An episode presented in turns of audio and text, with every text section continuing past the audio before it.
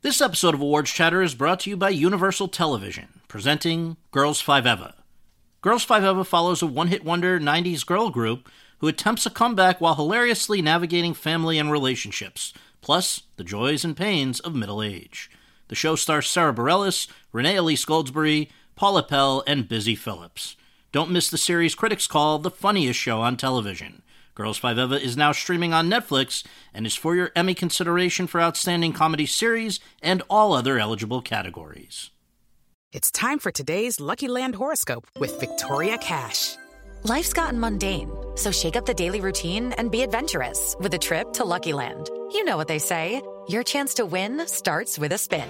So go to Lucky Land Slots dot com to play over one hundred social casino-style games for free for your chance to redeem some serious prizes. Get lucky today at Lucky Land Slots dot com.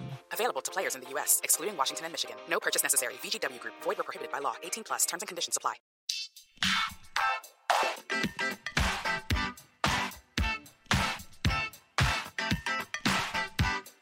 Hi, everyone, and thank you for tuning in to episode one hundred twenty-seven of Awards Chatter, the Hollywood Reporter's awards podcast. I'm the host, Scott Feinberg, and my guest is one of the most beautiful and talented young actresses working in Hollywood today, Emma Stone. The twenty-eight-year-old currently is the toast of the town for her portrayal of an aspiring young actress in La La Land, and, as our conversation makes clear, the journey that her character takes over the course of that massively acclaimed film is not at all unlike the one that led her from Arizona to the Academy Awards. Since making her big screen debut a decade ago as a scene stealer in the raunchy comedy Superbad, the quantity and quality of Stone's work has been astonishing. She became a fan favorite thanks to her first solo leading role in two thousand ten's Easy A.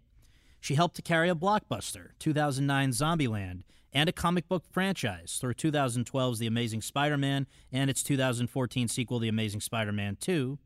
She played key parts of the ensembles of two thousand eleven's Best Picture Oscar-nominated The Help and two thousand fourteen's Best Picture Oscar-winning Birdman, garnering a Best Supporting Actress Oscar nomination for the latter. She starred on Broadway from late twenty fourteen through early twenty fifteen in Cabaret, while anchoring Woody Allen movies in those same years. And she provided one half of a magical, modern-day Astaire and Rogers-like screen couple in three hit films opposite Ryan Gosling, two thousand eleven's Crazy Stupid Love, two thousand thirteen's Gangster Squad, and, most recently, two thousand sixteen's La La Land, which has been nominated for a record-tying fourteen Oscars, among them one for her in the category of Best Actress.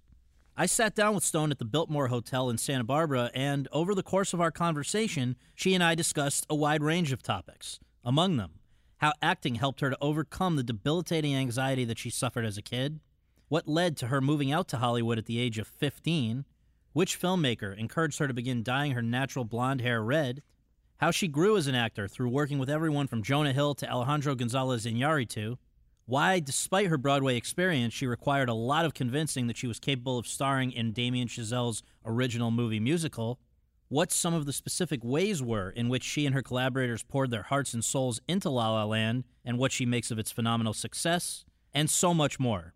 It's a fun hour with an amazing young star, and I hope you enjoy it as much as I did. Without further ado, let's go to that conversation.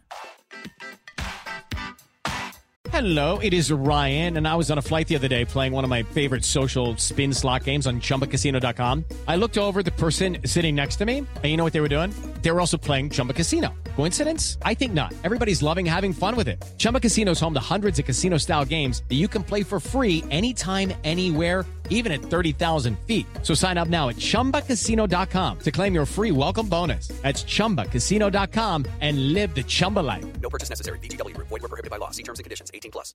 It is Ryan here, and I have a question for you. What do you do when you win? Like, are you a fist pumper? A woohooer, a hand clapper, a high fiver. I kind of like the high five, but if you want to hone in on those winning moves, check out Chumba Casino. At Chumba Casino dot com, choose from hundreds of social casino style games for your chance to redeem serious cash prizes. There are new game releases weekly, plus free daily bonuses. So don't wait. Start having the most fun ever at Chumba Casino dot com. No purchase necessary. V G W Group. Void where prohibited by law. See terms and conditions. eighteen plus. Thank you very much for doing this. Appreciate it. Thank you for having me. Of course. And to begin with, we always just ask, where were you born and raised, and what did your folks do for a living? I was born in Scottsdale, Arizona, which is a suburb of Phoenix. and my dad was general contractor, and my mom originally worked in publicity, basically, but then just became my my not just became it's a tough job to raise my brother and me, but was was our mom. Yeah. Right. So I was trying to do some homework about you, prepare for this. So I read, and I'm sure there may be things that I came across that are not correct, so fix that if I say anything wrong, but I read that you had a lot of sort of anxiety issues as a kid, and that the only way they started to really go away was when you found acting as an outlet. Is that fair to say? That's, well, it's fair to say, but it's also, my brother has, has recently redrawn my attention to what I was like before the anxiety hit, which was putting on a lot of shows that he had to play a lot of parts in. Yeah. So around, you know, four or five, I was definitely singing and dancing and putting on shows, and was, I think, in, in his words, bossy, which now is a, you know, a banned word right. from the kind of uh, female vernacular. Right. I was just very focused. Okay, okay. But anxiety hit me pretty hard around six or seven. And yeah, I had my first panic attack when I was seven. So then that locked me up for a couple of years. And I remembered I was in my first grade play, and that was so fantastic. And then I had a couple of years of a, a, a pretty rough ride. Like, it was debilitating. It was debilitating, yeah. So what was it, though? That was that first grade thing was like a, a actual turning point. There was, in terms of just you immediately responding to being a performer, or what was it about that that appealed to you? That that was my first time being legitimately on stage in elementary school, mm-hmm. in the cafetorium. Yes, you know. So I think it was a combination of factors. I think that performing had always been something just really fun for me, and that sort of came came naturally, in a sense, from from a young age. But I think being with the, I mean, all the kids were older than me in the play. They were all in fifth grade, and right. I was in first grade. So there was that kind of instant feeling of being, you know, with the older cool kids. Right, right. And I had seen a tape back a couple of years ago, and I'm just, you know, staring at the girl that plays my sister and just doing exactly what she does. And I was just the biggest smile on my face, because I just, I, I don't know. I just had such a blast. It was yeah. just something that totally transported me. And well, yeah, you could um, get out of your own I head. Was so present. Yeah, yeah it yeah. was, it was so much fun. And then, you know, audience reaction and laughter or anything like that was just really, I, I, I just loved the feeling of the energy of the room. So it seems like once you started doing it, you really knew that this was what you wanted to do. And the question that I had is if you can brief us on a couple of these presentations that I read about. There were a couple of moments where you really went to bat for your for your cause. Well, there was one when I was when I was about twelve. After my sixth, I went to, to public elementary school, mm-hmm. and the first year of public school, middle school, and I made a little presentation for my parents because I had started acting at Valley U Theater in Phoenix and doing the plays, and I kind of, I, I asked to be to be homeschooled. Mm-hmm. How was that received?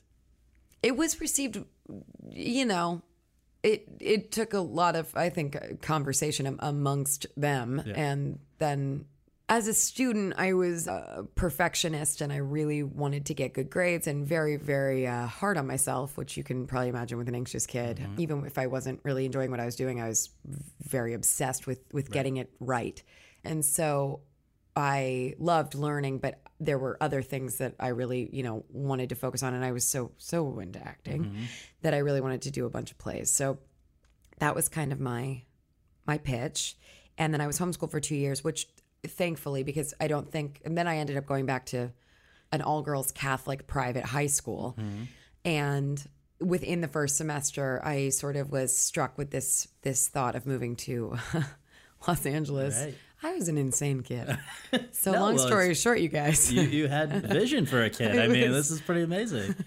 It was a, a lot. And a that lot. was presentation number two. And that was presentation number two.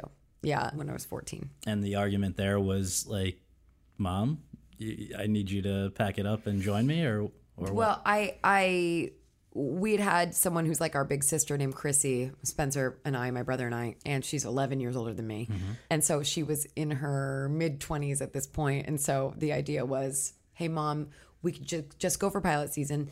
I mean, although I didn't really know what pilot season was at this point. So it was really just, let's move to right, L A. But right. she was like, okay. So once we looked at it, she didn't say okay right away. It took a long time. But once we looked into it, we understood what pilot season was, which sort of gave it a shorter window, you right. know, maybe we'll just be there for three months. And so she would come out for a week, and then Chrissy would come out for the next week, and she'd be home with my brother. Yeah. And my dad, you know, was with my brother yeah. in Arizona. So you're fifteen when you first get out to L A, and just because there are obvious parallels with La La Land, let's just, if we can set the scene a little bit. Yeah. Where were you living? Park La Brea. Right. These are sort of these, like, what, two-bedroom apartments near near Hollywood. Yeah. And you moved out with or without representation?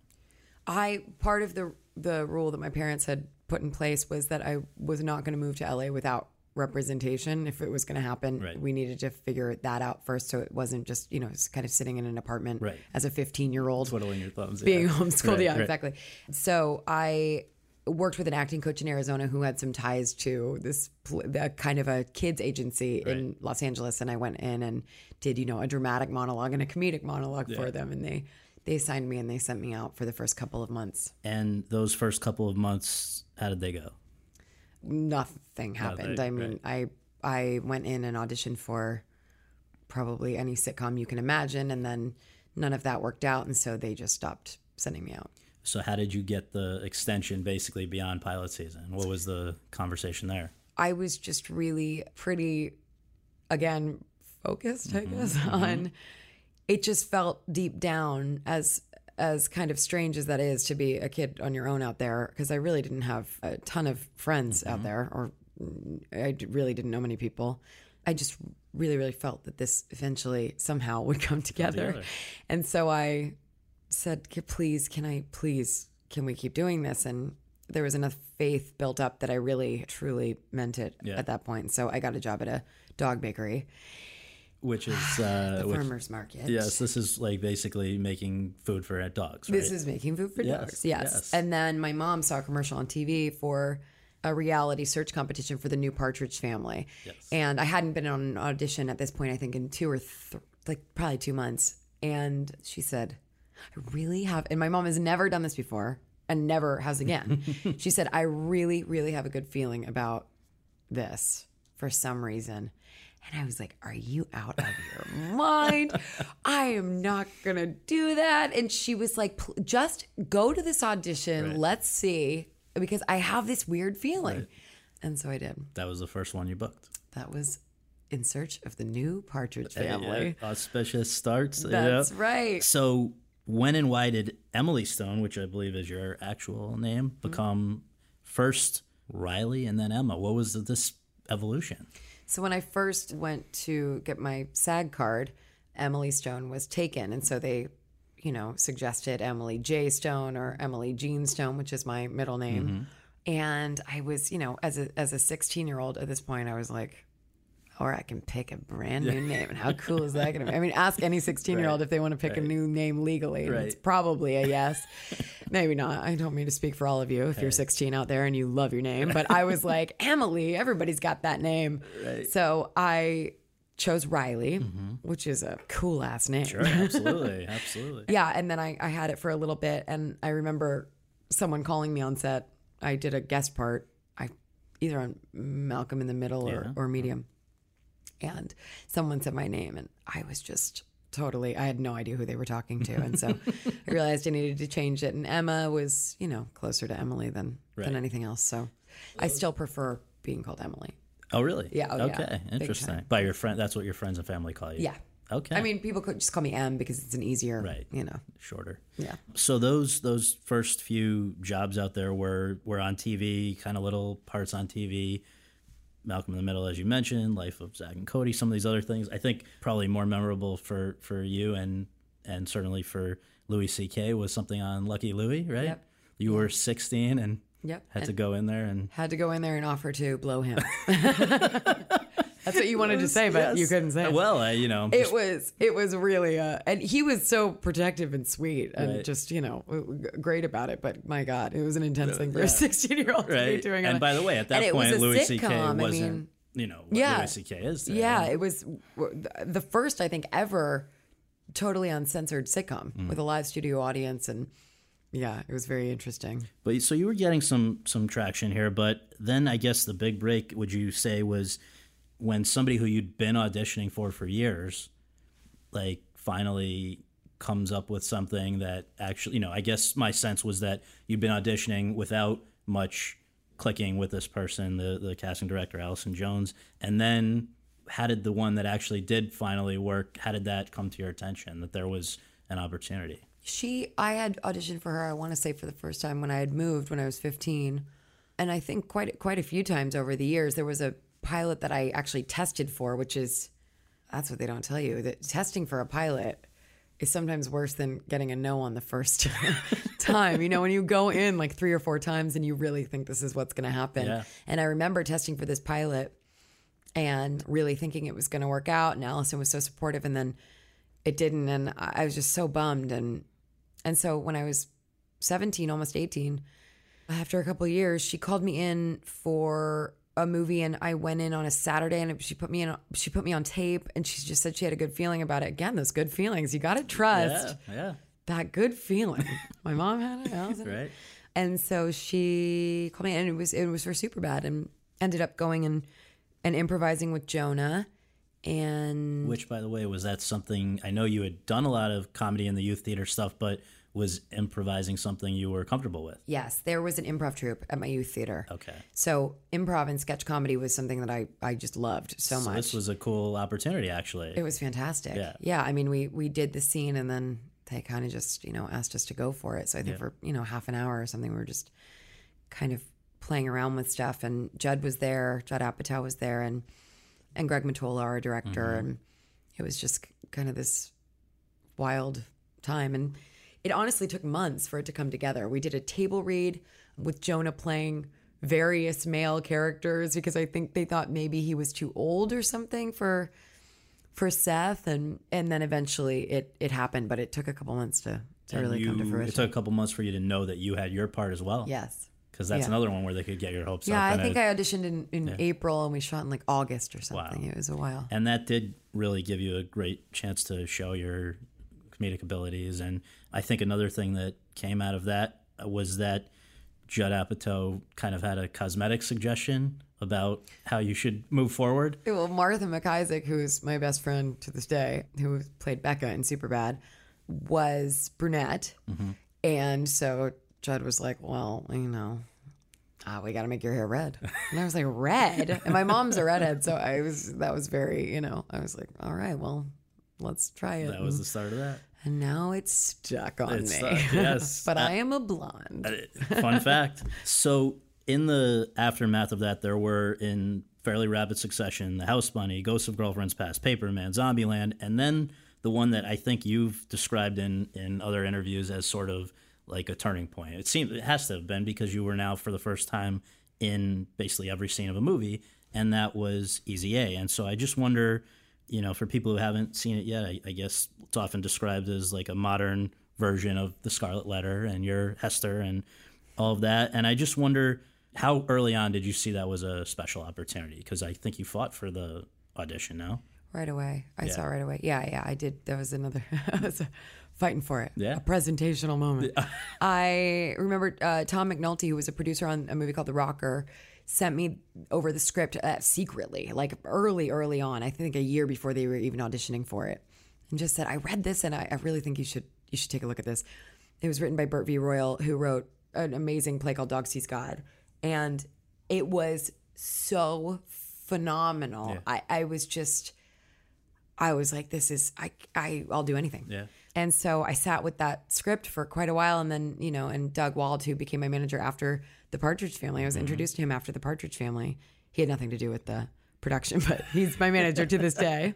We just kept an eye on it, and it started, you know, the, the auditions were kind of announced, and I was the first person to audition. Yeah, yeah. And and was that a, a quicker yes for you on that one, or did you also have to wait forever to hear about that? That happened, that happened relatively quickly, quickly yeah. And the way it was made, it sounds like it was a little unusual. I read about cameras rolling for takes that were as long as thirty minutes. Why would that have been? Is that correct? On Easy A? Yeah. Well, we were shooting on digital, so I think because Will Gluck, who just became like my, I mean, I don't know how I would have survived that movie yeah. without Will. He was just the, the greatest, greatest partner and friend in the world. He w- was constantly throwing things at me. While to try rolling. and say, and while we were rolling, and yeah. I mean, God, that footage is probably insane because we fought like cats and dogs in like a joking way, right, but right, right. but we were like, we were like brother and sister, yeah. so it's like, no, Will, no. I think I said cut at one point. I mean, just horrible. It was just madness. I was twenty and you know out of my out of my comfort zone, but it was really special because we had this kind of this sort of freedom. I think I think maybe it was the first time that I'd ever had that experience of like just continually rolling and mm-hmm. and going for it. And, and you liked it. I did like it, except at times when you guys sounds like you may have probably it's not fun to have people yell, yelling at you when you're acting or shouting no, direction at you. No, yeah. it was actually yeah. great. It was totally our our relationship. I appreciated it right. so much. It was yeah. He he understood Olive better than I ever. I mean he he's the real Olive. Right. So it was it was super helpful. So the movie comes out very well received, and it must have changed your life in a in a major way, because I would guess after that whatever anonymity you still had was was probably out the window, right? Well, it was it was funny because it went in stages. After Superbad came out, people would say, did we go to school together? Or if they really, really could tell. People, I remember someone shouting across a mall at me once, hey, Jules, you D T F? But that was kind of the extent right. of it. You know, it right. wasn't ever really my name or anything right. like that. And then after a little bit of time, you know, after like Zombieland, there right. would be some kind of, you know, hey, uh, aren't you that girl from that thing? Can you list me your filmography? And right. maybe I'll know something. But after Easy A, it was a little more, you know, yeah. people would, would say my name. And it was very, very bizarre. Yeah, it was a very strange adjustment. And did you get out of town after Easy A? Is that when you moved to? I moved to New York. Yeah, and right after shooting a, Easy A. Was that a response to anything, or you just were thinking about it anyway? I don't think it was a response to any anonymity concerns. Yes, yes. I just felt a little, I'd, I'd always wanted to live in New York since I was a kid. I went to New York for the first time, I think when I was, when I was seven or eight in mm-hmm. that phase yeah. with my mom to see plays. And it just felt like that was the, that was the time, that was the opportunity. I turned twenty-one and right. I've lived there ever since. So I guess probably as a result of Easy A, but maybe it was independently, you had a very big two thousand eleven, the year after, where first of all, I think, with Crazy Stupid Love, and then with The Help, both of which were huge hits. And with Crazy Stupid Love, that was the first time, I guess, you probably crossed paths with Ryan Gosling, yes. right? Yep. That was an audition, or how did you, were you guys, I think there was some kind of chemistry read or something with you two, wasn't there, where you guys got to improv a bit? Yes, there was a, there was a chemistry read where I came in and my voice was gone. Apparently I still could talk, but I don't remember talking all that much. And we were with John and Glenn, the directors, and we kind of just, you know, I remember reading a scene, but Ryan had come up with this idea, which made it into the movie, of a dirty dancing lift. Yes. And so in the room, we did a little attempted dirty dancing lift. I mean, I don't think it was a full version of it because on the day I, I it really freaked me out and I couldn't actually go through with the lift. Right. It had to be a stunt double, but there was the attempt, and I think they just, you know, we got to improvise a little yeah. bit, and they just sort of felt our, I don't know, camaraderie, I guess. And did you feel like it was anything unusual? Because, again, just to contextualize it for people, this would be the first of three. The second would be Gangster Squad, and now obviously La La Land. Did, so, I mean, did anything feel kind of like you guys were, were working well together more than it would have with anyone else that time, or did it take a little while? I think it instantly, there was an instant ease kind of to our, our rapport, but I don't, I mean, I don't know. As I walked out of the audition room, another actress was walking in. So right. I was like, oh, well, all right, you know, never mind. That's, uh, right, right. I'm sure, you know, I mean, I think Ryan, someone, I read a quote one time that said Ryan could have chemistry with a brick wall. And I think that's very true. Like he makes it, he makes it very easy. So the, the other one that I mentioned is The Help, which I would guess has got to be a very rare thing for you where you're pretty much surrounded by women on a movie, which... Has that happened at any other time in your career? To, certainly not to that degree, right? No, I'm about to do a movie with women, which I'm very excited about. Which one is this? The Favorite, the Yorgos Lanthimos movie. Oh, cool. I'm about to oh, shoot awesome. in London, and it's yeah. a, it's it's a pretty great female situation on that movie. But I, yeah, no, it's it's it's been very rare. And was The Help, you know, in, in the making of it, anything special? You know, I, oh, I, a lot special. Of probably people that were became. Seems like everybody became close on that one. It was outstandingly special. I mean, yeah. still to this day, I speak to most of the people from wow. that movie, and two of them are nominated with you this year, it's Viola so, and Octavia. It's so crazy. Yeah. and Bryce was at the SAG Awards, yep. and Jessica at the Golden Globes, and it's just it's just so much fun to see everybody. And, and this, I mean, it, we had a really, really incredible experience, and also because we were in this little town in Greenwood, Mississippi, and we could bike to each other's houses, and we were having this kind of great location-based friendship, which can happen on movies when you're, you know, you're stuck in this little town, but you're not stuck at all, right, because right. these are the people that you are spending all your time with, and it's just, it was like a, it was a joy. That's great. Bourbon and white wine spritzers and too many mosquitoes. Well, not bad. A year later was, I believe, your first time working with sort of a, a really within the big studio machine and doing C G I acting and doing some of those things when you agreed to do Spider-Man, this reboot of it. And I just wonder how that came about and what you made of it. I don't think that wasn't like a an outlined goal to no. go and, you know, be part of a Spider-Man movie, really? or, or a really a, a kind of a superhero world in any way originally. And I had worked with Sony quite a few times on yeah. Superbad and House Bunny and Zombieland and Easy A. Mm-hmm. And so I knew them pretty well.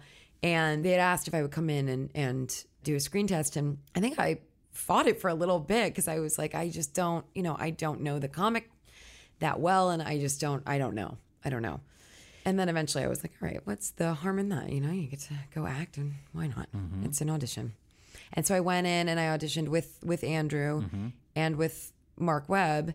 And it was a full-on camera test. I mean, I was in the wig and a costume, and we were on a, basically a set. Right. And I was acting with Andrew, and I was just, after that, I was like, I can't imagine not doing right, this. Right. Like, this is this is fantastic. You know, uh, Andrew's such a ridiculously incredible actor. I mean, Had you just met at that people, Yeah, test. At the camera test, okay. yeah. And, and it was just, yeah, it just felt so exciting. Yeah. Yeah. So Andrew, a few weeks ago, was on this podcast, and one of the things that he said was that it had been for him actually a lifelong dream to do Spider-Man because he'd grown up with it and early, you know, pictures of him in the costume and everything, but that very frustratingly for him, the making of it and the realization of it because of corporate considerations ended up being very frustrating and disappointing for him. He loved working with you. He he made that very clear, but the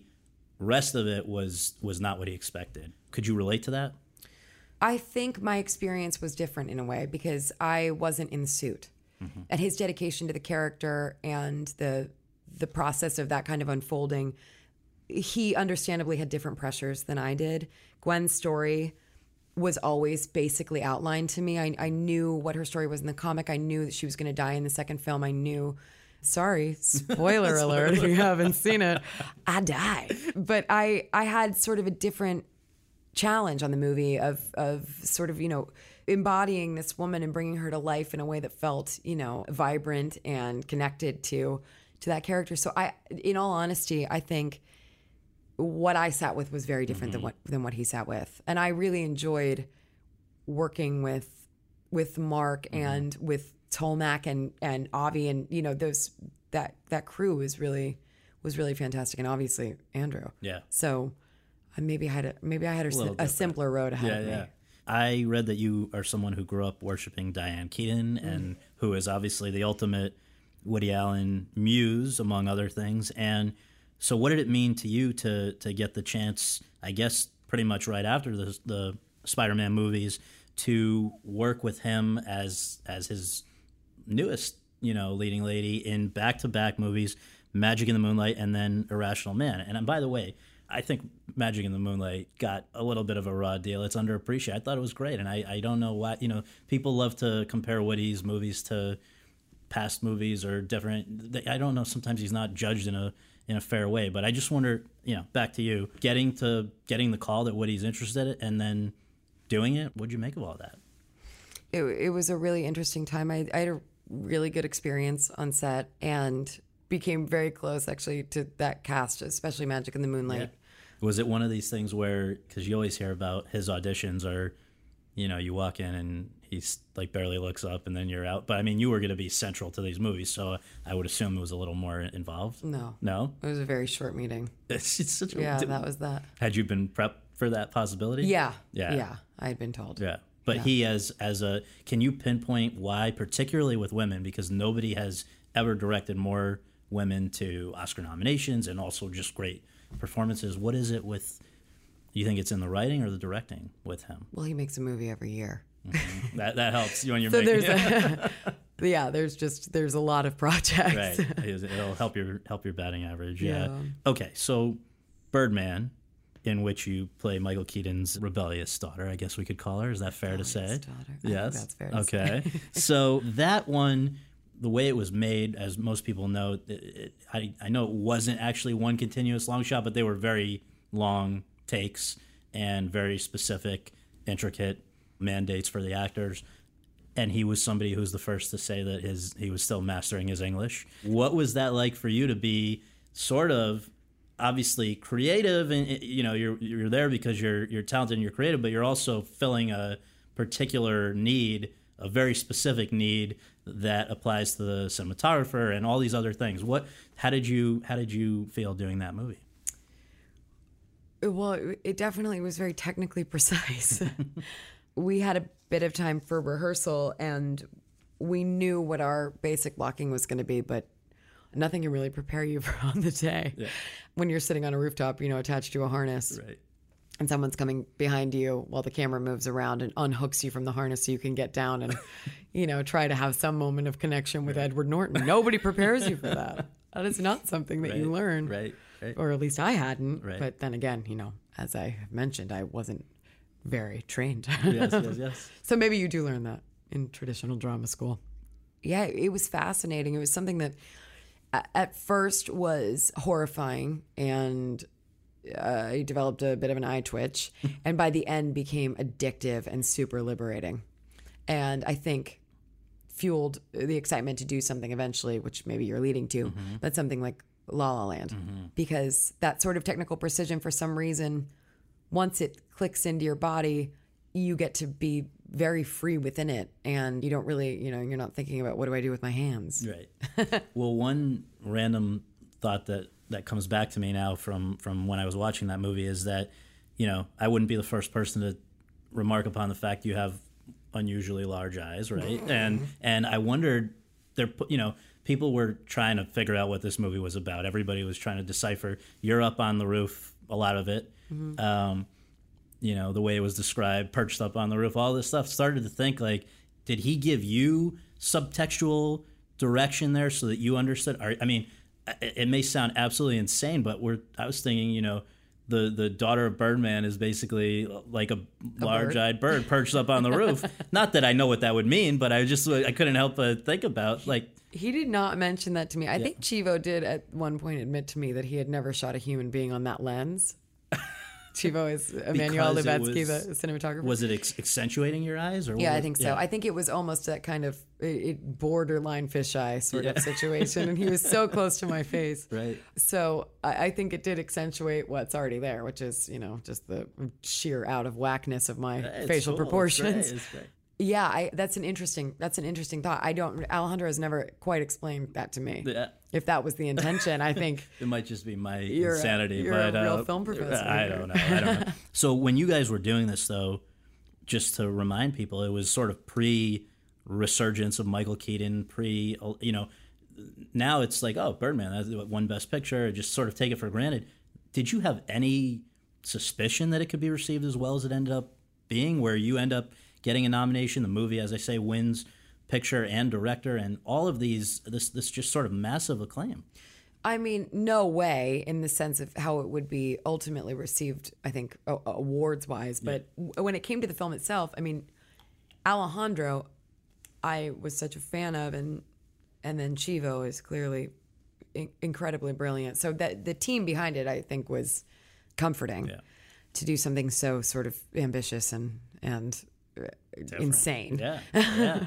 But yeah, it was, it, that's pretty much all you know. I started to, to realize that the, you know, as time has gone on, I've started to realize that the, the journey of it is really as far as you can get, because yeah. there there is no way of knowing. You can never predict.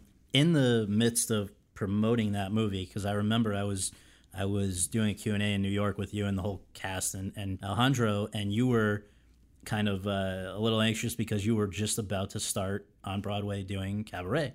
And you ended up doing that for three months, just over three months. And what was the root of that? Had you had any prior musical experience or inclinations or desires, and how did it even just come about? I, growing up in, yeah. in youth theater, loved yeah. doing musicals, but yeah. could not maintain my voice to save my life. And as you can probably hear, no, it's a, it's uh, a distinct, you know, it's, it's like a, yeah, it's a, it's an interesting operating system with my voice because it it goes so quickly. So I, when I was do, when I was growing up and doing doing musicals, I just lost my voice all the time, and it was.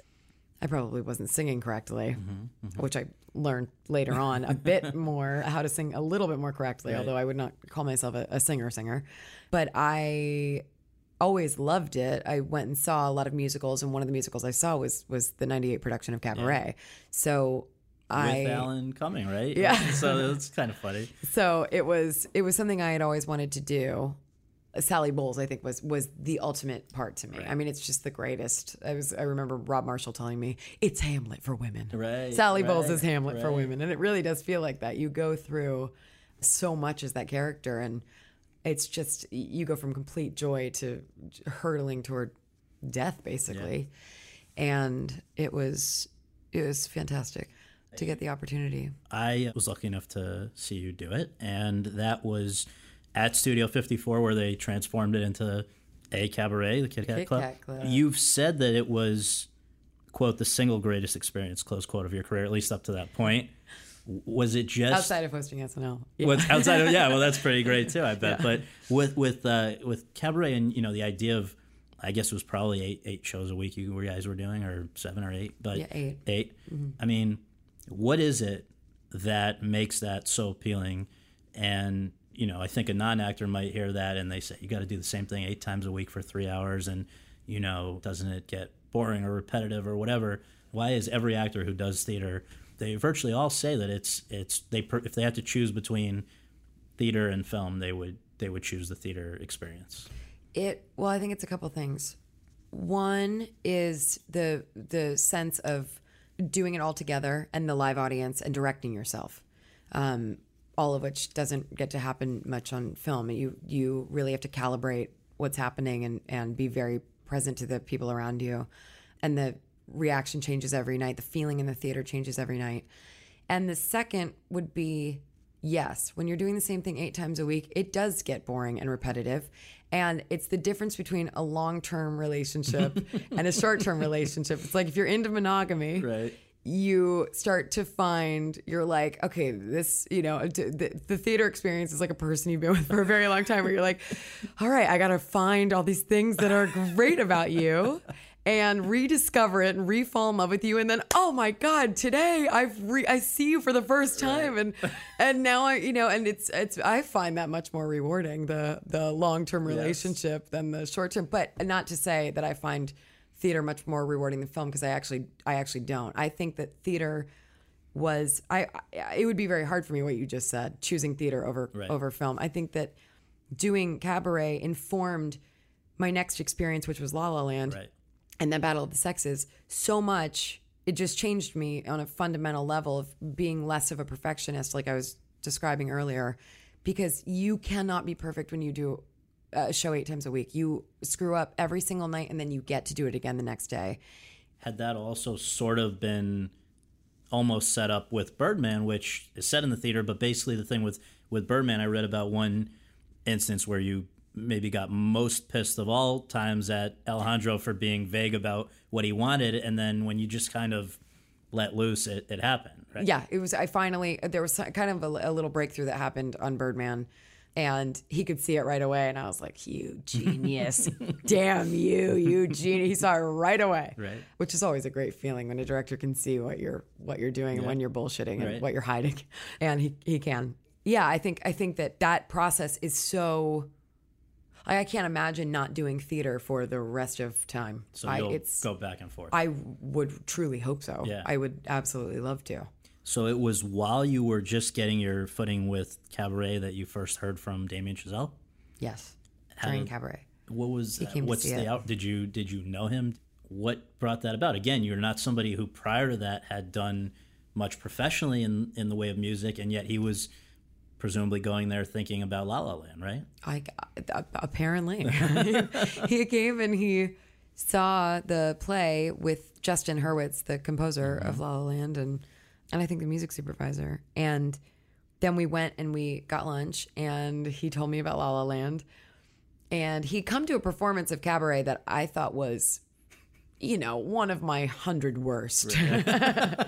And of, you know, one hundred twelve or whatever right. it was. Um, so he, I was relatively shocked that we were even talking, but yeah, so he, he, and he, I've switched the, sto- I've switched my memory of it because I always thought he came after we talked, but apparently he came before and still wanted to talk to me, mm. which is uh, freaky. Right. So we, we had lunch. He told me about, about La La Land, and then I read it. And at that time, I think because I was so sick and probably on some version of steroids right, to maintain right. my voice, I was just really taken aback at the idea of doing a musical. Right, right. So the timing was actually strangely not great right. in that moment, because you would think that doing a musical every night would, would draw you further into it. So was it actually an offer, and was yours not immediately a yes, or like what was the what was the status of the con- at the time of the conversation? It took us a couple months to figure out, both of you. It did, yeah, yeah, because we talked a lot, we met up a lot of times. He he played the score for me. He talked me through all the visuals of the film, and it was just while I was doing the play, and then it was Birdman and Whiplash, kind of like January and oh, February. Yeah. We would Same see year, each other right? at yeah. these events, and we would talk and kind of hang and and just be like, all right, well, we got to talk again soon. Right. You know, we got a lot right. to talk about. It was very hard for me to conceptualize the tone of La La Land mm-hmm. at first, because I really didn't, I didn't really understand how it could all be cohesive. And so I well, I yeah. really did. He was so patient with me. I really had about a billion questions for him. Well, because, yeah, I mean, when was the last, what could he reference that would help you to understand what it would be? I mean, like Umbrellas of Cherbourg. Yeah, and right, I was right. like, well. That's a few years ago. Okay, yeah. I, you know, Singing in the Rain. Right. I'm not sure if Boogie Nights, well, right. that's interesting. It right. was just, you know, all these all these kinds of, you know, amazing but lightly disconcerting yes. references. But he, Whiplash was fantastic. Mm-hmm. And he was so fantastic and so open and honest and kind of instantly collaborative that it was, it, it became pretty easy to to trust him and, and know that he was going to make his presentation. Yes, yeah. He had his presentation. Very good, very good. Well, I mean, also, I'm wondering when you're reading the script for the first time and you're seeing the story of a girl with a dream who leaves her home and schleps all the way to Hollywood, perseveres through a few setbacks over a period of years, and then realizes her dream. I mean, I guess anyone that he might be talking to, most people that he might offer the role to could relate probably to that in some way. Absolutely. But for you, are you saying like, I, I do understand this person? I mean, yeah, I I, I do. I do understand a lot of what Mia's going through. You know, I had, and we spoke about this at length through our rehearsal process and kind of working together on the character and developing, developing the character in some ways. I was fifteen, sixteen, seventeen when this was right. going on. Mia is in her mid to late twenties as this is happening, and that's a very different experience. It's one thing to be fifteen and wide-eyed and know that you can still hopefully go off to college right. after all of this, and you know all your friends are still in high school, and isn't this cool right. that I get to audition and do this? But Mia's experience of of making ends meet and and the way she's working and all of that was, you know, it, it was different mm-hmm. obviously than my experience in that way. When you signed on, was it concurrent with Ryan signing on, or did you already know he was on, or how did, or did you pre- precede him? Ultimately, I had been talking to Damien for quite a while. Ryan sat down with Damien, I think maybe to talk about the film they're doing now, they're about to do. Which one is that? For the First Man, Neil Armstrong. You're going to let him go off without you? You're not going. We can't find a role in space for oh, for trust you? me. I have been very vocal yes. about my displeasure right. yes, with this setup. Yes, yes. It's the whole same crew. I do not feel good. No, anyway, no, no. no, I'm very happy yes, for them. I know yes, they'll make a, yes. an amazing movie. I'm very angry though. Yeah. I feel very left out.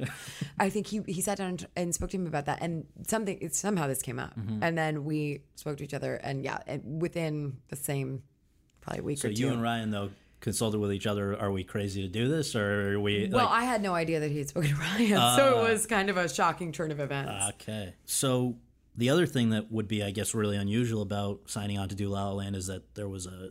Normally, how much rehearsal do you have on a movie, if any? None. None, right? I mean, for Birdman, we had three weeks, and we were right. like, that's astronomical. Right, right. And, and that was probably largely technical, just mapping out how you're going to do it, right? Like, oh, but no, he's also seen stuff and, and you know... With Birdman. Oh, yeah. So now with La La Land, though, I guess at the outset, they must have said, like, we're going to need three months of your time. We wanted six. Really? We wanted a year. Right. I think one of the reasons that Damien probably felt okay with us in the, at the end of the day is that I think both Ryan and I were begging for more and more rehearsal wow. time. I mean, we really wanted to yeah. we wanted to go for it for as long as possible. And those three months encompassed what? Uh, learning to tap and ballroom dance, mm-hmm. singing lessons for me, mm-hmm. piano lessons for Ryan, a lot of scene work with Damien, a lot of character development. Which came out of your own experiences often, right? Yeah. The first audition in the movie is Ryan's experience. I'm very grateful to right. have gotten the opportunity to yes, incorporate to that into the movie. And just a lot of, you know, we watched movies as a cast and crew. What were the, these were like references that you should be Well, familiar Umbrellas with. Of Cherbourg was our was our big one. That yeah. was I I hadn't seen it up until that point and right. um, had seen bits of it because Damien had referenced it and I it was just so fun to see it projected onto a wall with all of us together eating pizza and, yeah. you know, having this kind of iconic cinematic experience yeah. together. And I don't know if this was another one, uh, another sort of movie that he wanted you to see, but, you know, the the idea of of you guys being teamed for the third time in a movie when other past musicals had had Astaire and Rogers or whoever recurrently yeah. were those ones that you also looked at. Top Hat was a yeah. big reference. Yeah. Isn't It a Lovely Day to Get Caught in the Rain was was something that we were very kind of attached to for the Lovely Night yes. sort of duet yes. on the hill. More so than than Singing in the Rain. Well, I mean, yes and no. There's, you know, Singing in the Rain was deeply inspiring. It was very hard. You know, it, it's one thing with Ginger Rogers to look at her and go, okay, well, she was dancing since she was a little girl. Right, right, right.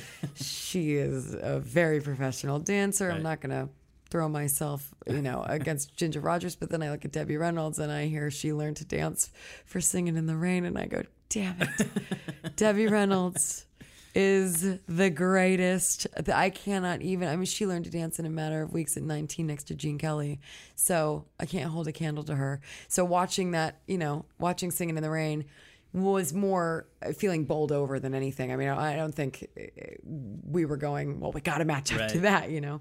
But the other one that I wondered just about that, you know, what, what did you, how did you describe it? The duet that's up there where you, where you're looking for your cars. Yeah, Lovely Night. Lovely Night. Mm-hmm. The way it was shot, and like many of the things in the movie, but particularly that one, was reminded me of, of The Bandwagon, because the great thing they did there was they show your full body the whole time because right. they don't want any question that there's a double doing your moves for you or whatever. Absolutely. And you guys had to do that too. That was something Damien was deeply attached to from the beginning, and he made very clear. And we went over to Patricia Kelly's house, who's Gene Kelly's widow, yeah. Ryan, Damien, uh, Mandy Moore, our choreographer, and and me.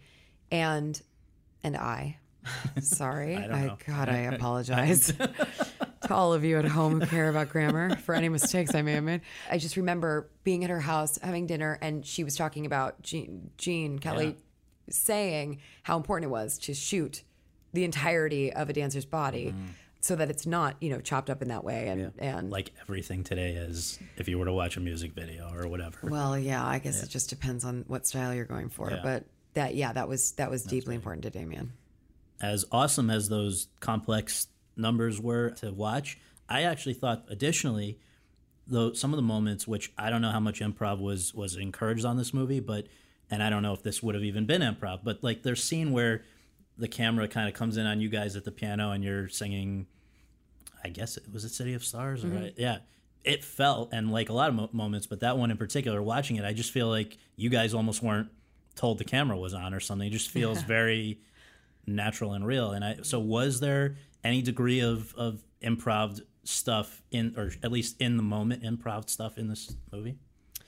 There were uh mo- I mean Damien was was definitely open to exploring a bit. We for the most part I would say that we improvised kind of together and would would would do that in the rehearsal room with Damien, and he would sort of take what we had we had done and find ways to sort of filter it into the dialogue if right. it helped that that kind of relationship unfold. But when it comes to like City of Stars, that was not, you know, that wasn't improvised. That was just the song, and that was just well, what we yeah. what we did yeah. in the in the one the one shot. That's like your method. As time goes by, or you're hearing it throughout the film in yeah. just different ways and yeah. whatever. But the other song, in addition to City of Stars, that's nominated for the movie is Audition, which I think, I don't know if it, if you could have had a better moment to shine and and capitalize on it than you did.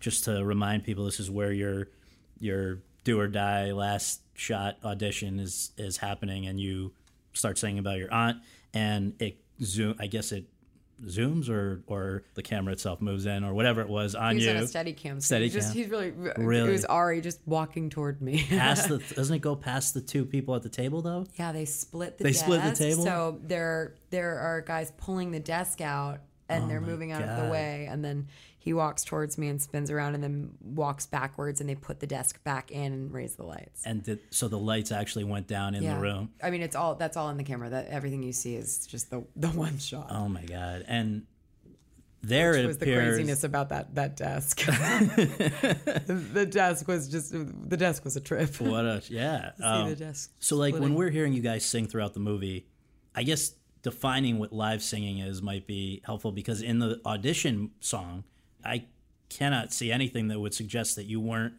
literally, that that audio was not coming out of that mouth at that moment, right? That was live on the, on the scene? Yeah. And probably in other times when you're dancing and having to sing, you you loop it in or whatever yeah. later. In A Lovely Night, that was that was a pre-record, because then we had to go straight into dance. I didn't actually have a mic on for that scene. Gotcha. Yeah. But like for the audition number, where again, I think it was the most impressive moment in the whole movie, did that one give you any more apprehension going into it than others? I mean, a bit. A little bit, yeah. yeah. That's kind of one of those days that sits on the schedule. Right. You're like, man, that still right. hasn't happened. Right, right. But it was...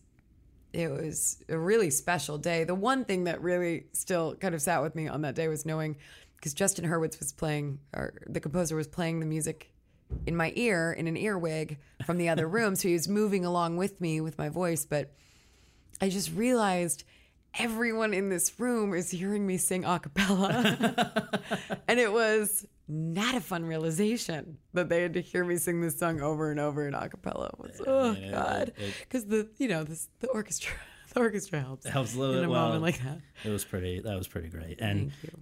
Were you, just to touch on on the other ones that I'm sure you always get asked about, the opening sequence, I know you're part of it, but was it all actually shot sort of like domino effect, where we the way we see it, where all these things are happening, or was it broken up in a way that you come in after the other stuff was actually done? Yeah, we our, our car they panned down to our cars okay. after the after the dance number was done. So okay. that was a movie. Yeah, that was a gotcha. stitch. And what to move about down to our cars. Uh, technically, again, just because I I watched the movie now like five times, and I always wonder, how did you guys do the Griffith Park floating scene, which is so great as well? Oh yeah, that was I think the only thing that was on a set. Okay.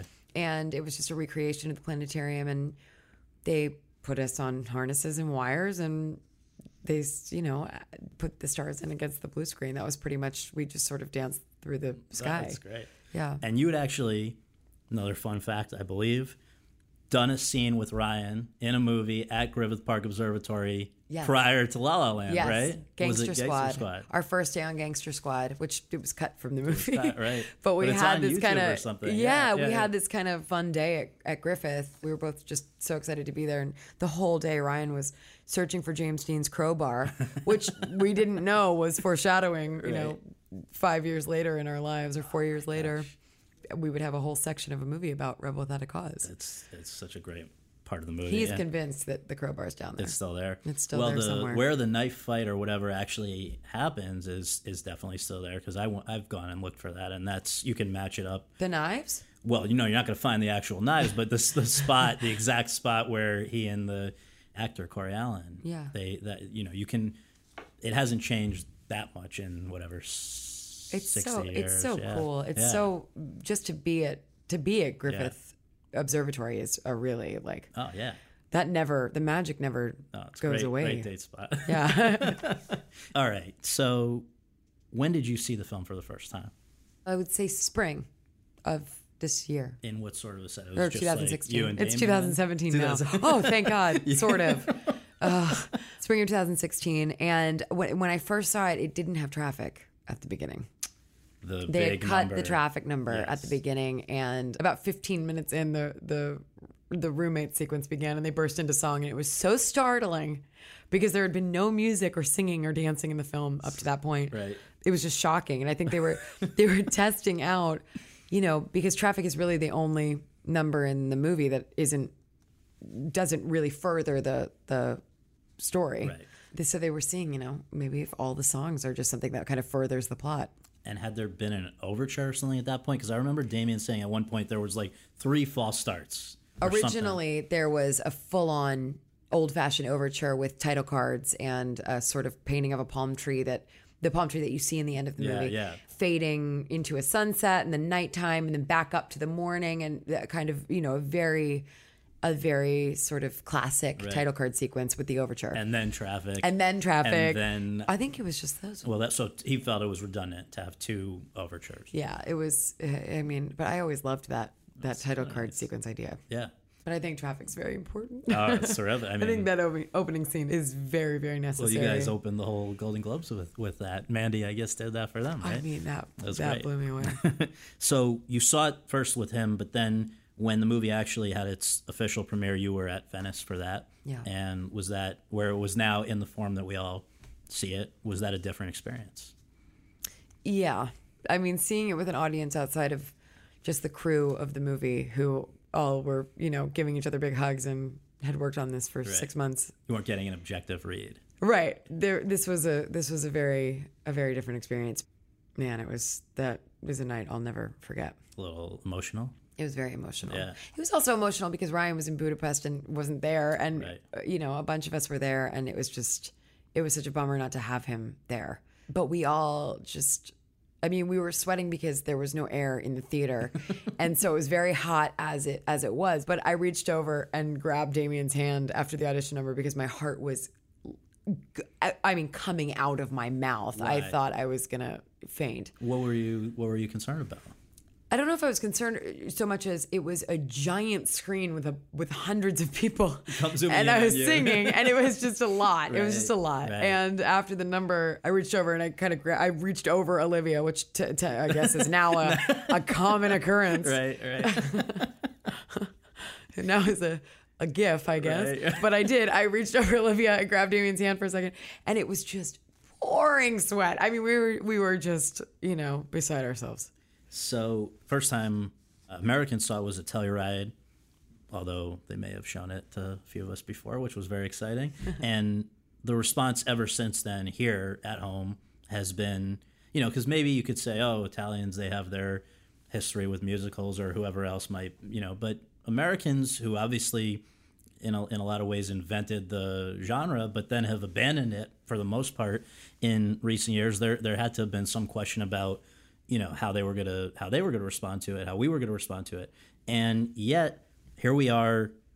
I don't know how many weeks after it opened, but it's we know the critics loved it. We know audiences have loved it. I think it's now well over two hundred million worldwide at the box office, which is unthinkable for a musical.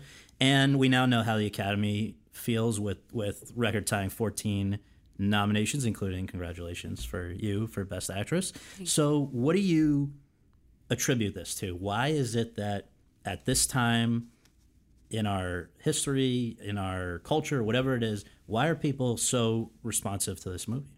I mean, I can't speak for everybody. I don't know. I don't know specifically what the, I can only speak for myself yeah. or what drew me to yeah. it, which was reading it and, and the experience and making it, you know, being in those, in, in that beautiful production design or, or those costumes or dancing to those songs lifted me up but broke my heart. So there was the kind of combination that I I personally love most in film, which is something that, that brings you joy and can make you laugh and make you feel transported in a way, but then has that that sort of smallness, that that humanness that cuts cuts deep within within. That's how I felt mm-hmm. reading it. That's how the ending made me feel. I mean, I, I cried like a baby reading that ending in the script. And my favorite films have an ending that, that stays with you for a while. And I think Damien really achieved that with this in the script. And it was it was trying to live up to that when we were making it. So that's how it affected me. Mm-hmm. I don't know if that's what resonates with people. I think different parts can can resonate. It's interesting talking to people because some people describe the film as this really joyous, like kind right. of feel-good thing, and some describe it as like very devastating and right. reminds them of love lost, and how can there, you know, be anything more painful than, you know, the one that got away. And it's so it's interesting to kind of to hear different perspectives, and it seems to be kind of a different experience for yeah. each person. Well, the last question is just this: when a movie has been this well received and a performance this well received and all of that, how do you how do you follow it? What's next? I know there's another thing that you're very passionate about that's coming up. So maybe just for, let's pretend somebody somehow had not known about Emma Stone prior to La La Land and now is very anxious to see what's next. What what might that be? Well, I did the Battle of the Sexes. I mean, there's no the. It's just called Battle of the right, Sexes, the right. film. I played Billie Jean King. Right. Steve Carell played Bobby Riggs. And that was a hell of an experience. That was right after La La Land. First time playing a real yes. person. First time playing a real person, and Billie Jean King is uh, quite a real person. Quite a real person. So that happened, and and then I am, yeah, doing this this Yorgos Lanthimos movie in a couple weeks. Are you a different actress than you were when you started La La Land? Is there something that, ha- you know, what's its what's its? We can all leave and oh, this is its impact on me, or I like the different examples you were citing of people feeling one way or the other, but. For you, ultimately, how is what's the takeaway going to be in the long run? I think I'm a different actress from every project I do. Right. There's something, you know, something changes each time or grows each time, and I hope that never yeah. ends because right. I really need to keep growing. Yeah. But I, I think from from La La Land, one of the great gifts that Damien gave me or gave us was, I really do think everyone on that set felt very valued, and it was. It was an experience of collaboration that I had never had before. He was so open to so much sort of, you know, freedom, and there was so much openness to to ideas and thoughts and mistakes and jokes and, you know, screw-ups. He just had this sort of faith, but a very clear vision that he never lost sight of, and that was very inspiring yeah. to see. And I and I would hope that, you know, that more things can, can be that way. Yeah. So I definitely took that with me. Awesome. Well, thank you so much. I l- love the movie. Love your stuff. It's great. I really thank appreciate you. It. Thank you for having me.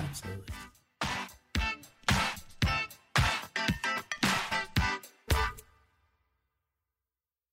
Step into the world of power, loyalty, and luck. I'm going to make him an offer he can't refuse. With family, cannolis, and spins mean everything. Now, you want to get mixed up in the family business. Introducing The Godfather at Chumba Casino dot com. Test your luck in the shadowy world of The Godfather slot. Someday, I will call upon you to do a service for me. Play The Godfather now at Chumba Casino dot com. Welcome to the family. No purchase necessary. V G W Group. Void where prohibited by law. eighteen plus. Terms and conditions apply. It's time for today's Lucky Land horoscope with Victoria Cash. Life's gotten mundane, so shake up the daily routine and be adventurous with a trip to Lucky Land. You know what they say, your chance to win starts with a spin. So go to Lucky Land Slots dot com to play over one hundred social casino-style games for free for your chance to redeem some serious prizes. Get lucky today at Lucky Land Slots dot com. Available to players in the U S, excluding Washington and Michigan. No purchase necessary. V G W Group. Void where prohibited by law. eighteen plus. Terms and conditions apply.